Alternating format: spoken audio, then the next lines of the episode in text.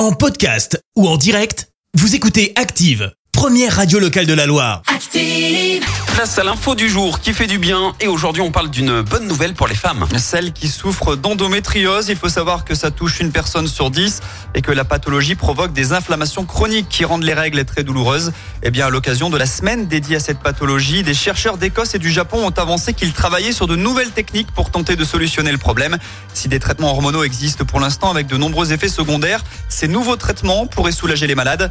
La piste écossaise fonctionne déjà sur les souris et doit être testée sur un panel de patientes désormais. Au Japon, les scientifiques sont encore plus avancés dans leurs recherches puisqu'un anticorps capable de réduire l'inflammation a été créé. Le traitement se ferait sous forme d'injection mensuelle réalisable par la patiente depuis chez elle et l'étude est déjà à un stade avancé. Merci, vous avez écouté Active Radio, la première radio locale de la Loire. Active.